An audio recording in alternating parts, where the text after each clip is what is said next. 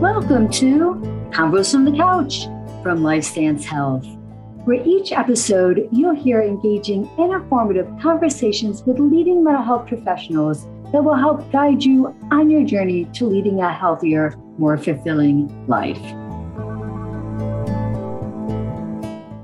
Hello, everyone, and welcome to Convos from the Couch by LifeStance Health.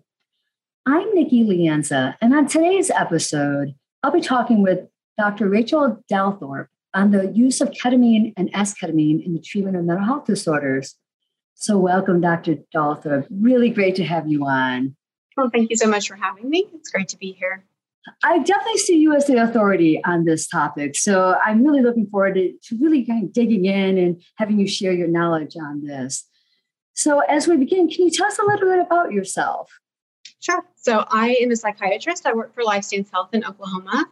I started a private practice in 2014, and I was focused at that time on women's mental health. So, developed a practice that you know treats women that have hormone-related mood disorders like PMDD, peri and postpartum depression, and um, perimenopausal mood and anxiety disorders. And um, a couple of years after I got started in that practice, I became very passionate about treatment-resistant depression and was looking for ways to treat patients um, that weren't responding to traditional therapies um, and kind of came across research and um, data about these new um, medicines that work differently than traditional antidepressants. So, ketamine and esketamine are the, the medicines that I'm speaking of. Um, started to provide those in practice and um, really just changed the way that I practice and how I view mental illness um, and what's happening in the brain, and really see these treatments as superior to what we have out there. And I'm really passionate about increasing access to them. Great. Great. So let's begin. Tell us, let's start with ketamine. Tell us what ketamine is. So, ketamine has been around um, for a very long time. It's actually on the World Health Organization top 10 list of medications because of its importance as an anesthetic.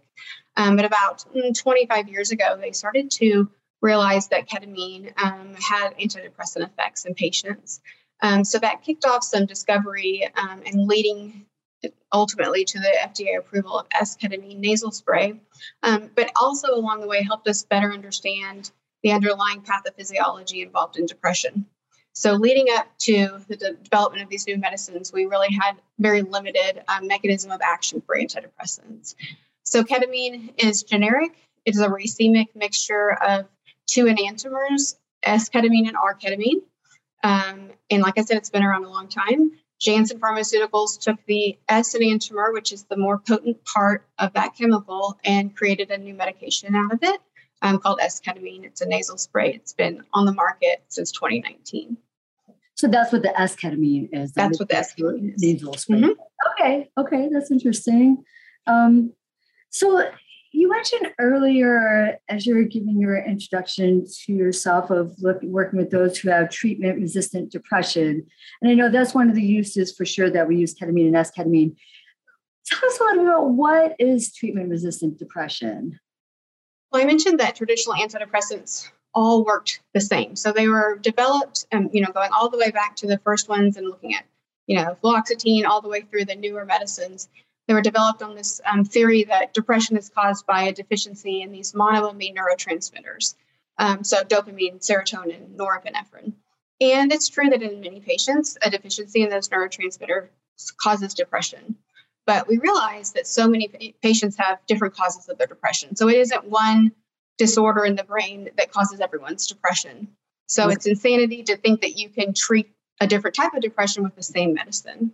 And so that's what's really special about these new medicines is that they are differentiated. They work on a different neurotransmitter system in the brain and they work rapidly and they help people who haven't been responsive or haven't tolerated traditional antidepressant therapies.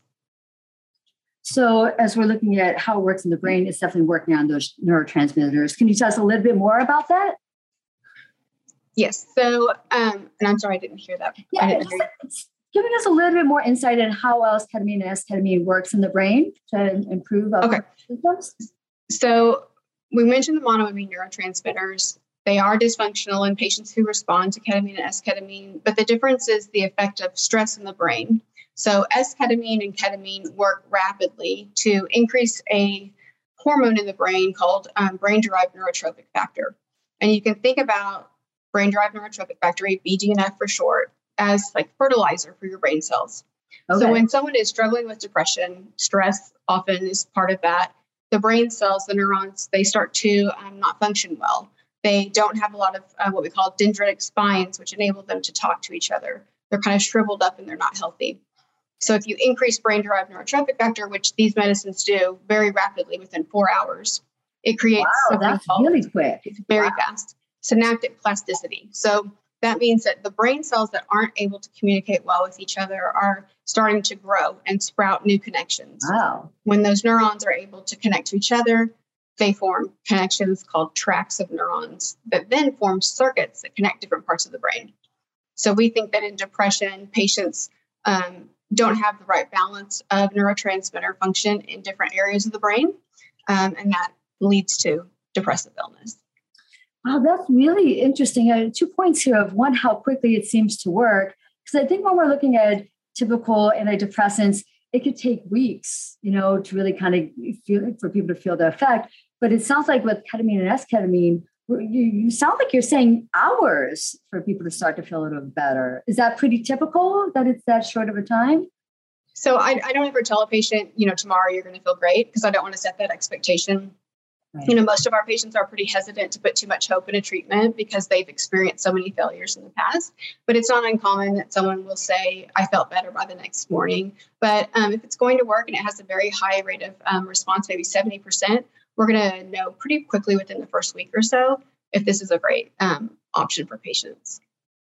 And the next point is that it sounds like it actually grows and connects to neurons, like truly the neuroplasticity. Like that's amazing. I don't think that's something, and I'm not sure about this, that traditional antidepressants do or help nurture, but ketamine esketamine does.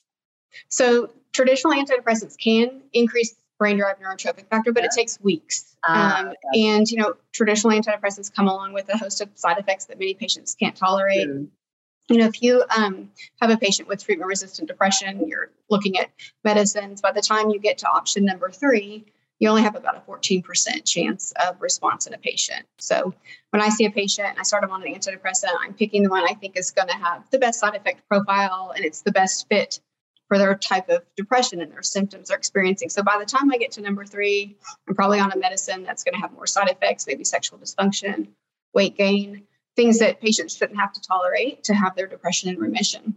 Um, and so if they fail a couple of medicines, I want to really think about these newer options um, and not spend more time doing, you know, more treatment with the same type of medicine. Oh, right, of course. So, can you give us a little bit of an idea of what the treatment protocol, what this looks like?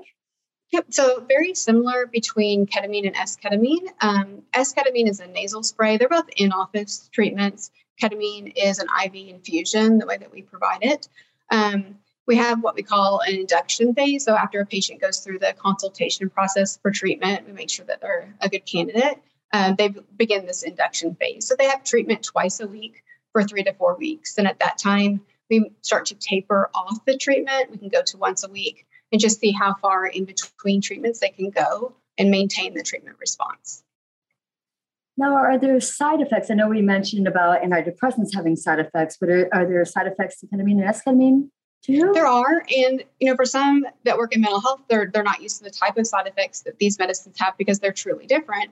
Um, but they're very transient. So if you think about some of our traditional therapies, that do cause um, you know problems with sexual dysfunction and obesity those are problems that a patient is going to experience every day with that medicine um, with these treatments the side effects maybe feel a little bit more dramatic but they're so transient it's while they're here in the office and we're taking care of them and monitoring them but they can be things like increased blood pressure um, something called dissociation which is um, kind of an altered level of consciousness we can talk more about that um, nausea and sedation, those are the most common side effects that we see, but again, very temporary um, and they resolve before the patient leaves. Oh, that's great. We talked about treatment resistant depression and how that's often one of the number one things that ketamine esketamine will treat. Are there other mental health uh, disorders that it might also be helpful with? So, esketamine, the nasal spray, does have FDA approval for two types of major depressive disorder. So, treatment resistant major depressive disorder, but also depression in patients who also have suicidal ideation. So, those are the two FDA approved indications for esketamine. Um, for ketamine, there's a lot of research that's ongoing, not just for depressive disorders, but other psychiatric disorders, including PTSD, um, personality disorders, bipolar depression, and even some substance abuse disorders. Great, that's great. Wow. Any other takeaways you'd like to share about ketamine or esketamine? I think the biggest takeaway for me is that you know we're really in a mental health crisis, and all the data when you look at the incident rate of depression is kind of behind um, where we really are in practice. So the COVID has set us back, and the incident rate of depression is higher than it's ever been. Um, you know, I have three sons that are college age. They're more likely to die from suicide than any other cause at this time. So we really are in a point where we're at a crisis, and we have to to act. So if you or your family member um, was to get treatment for depression, you'd want the latest and greatest and the yeah. medicine that's most likely to put them into remission quickly and without side effects. And that's what these medicines can do. So um, I hope that we can start to think of these medicines earlier when we're treating patients. And um, I'm really working to a- increase access to um, to them for everyone. So that's the takeaway is that we really have a need. Yes, definitely there is for sure. So, thank you so much, Dr. Dalthorpe, for sharing this information to really bring this into more people's awareness because I don't think people understand really what it is if they have heard about it. So, you definitely did a great job expanding our knowledge about it. And I agree, it's definitely cutting edge, and we can all use some more cutting edge treatment, especially within mental health for sure. So, thank you again. Mm-hmm. Well, thank you for giving me the opportunity. You're welcome.